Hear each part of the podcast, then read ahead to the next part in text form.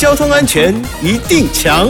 嘿哈，我是强哥赵德强。星期四是交安资讯站。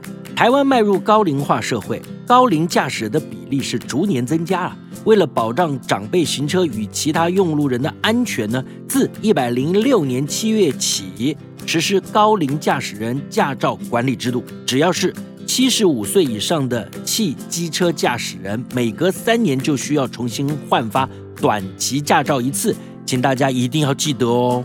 监理所表示，年满七十五岁的高龄驾驶人办理换照啊。不需要重新再考一次路考以及笔试测验，只需要通过体格检查与三项认知功能的呃测验，进而测试长者对于时间的正确认知能力、恢复记忆思考能力，还有手脑并用能力与判断力，或是呢提出没有罹患中度以上失智的证明也能换照啊。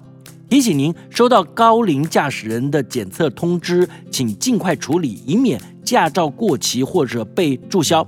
如果家里的长辈已经没有骑车或开车的需求，可以将驾照缴回监理机关，或是透过交通部公路总局建制的线上系统来办理驾照注销哦。以上广告由交通部与公路总局提供。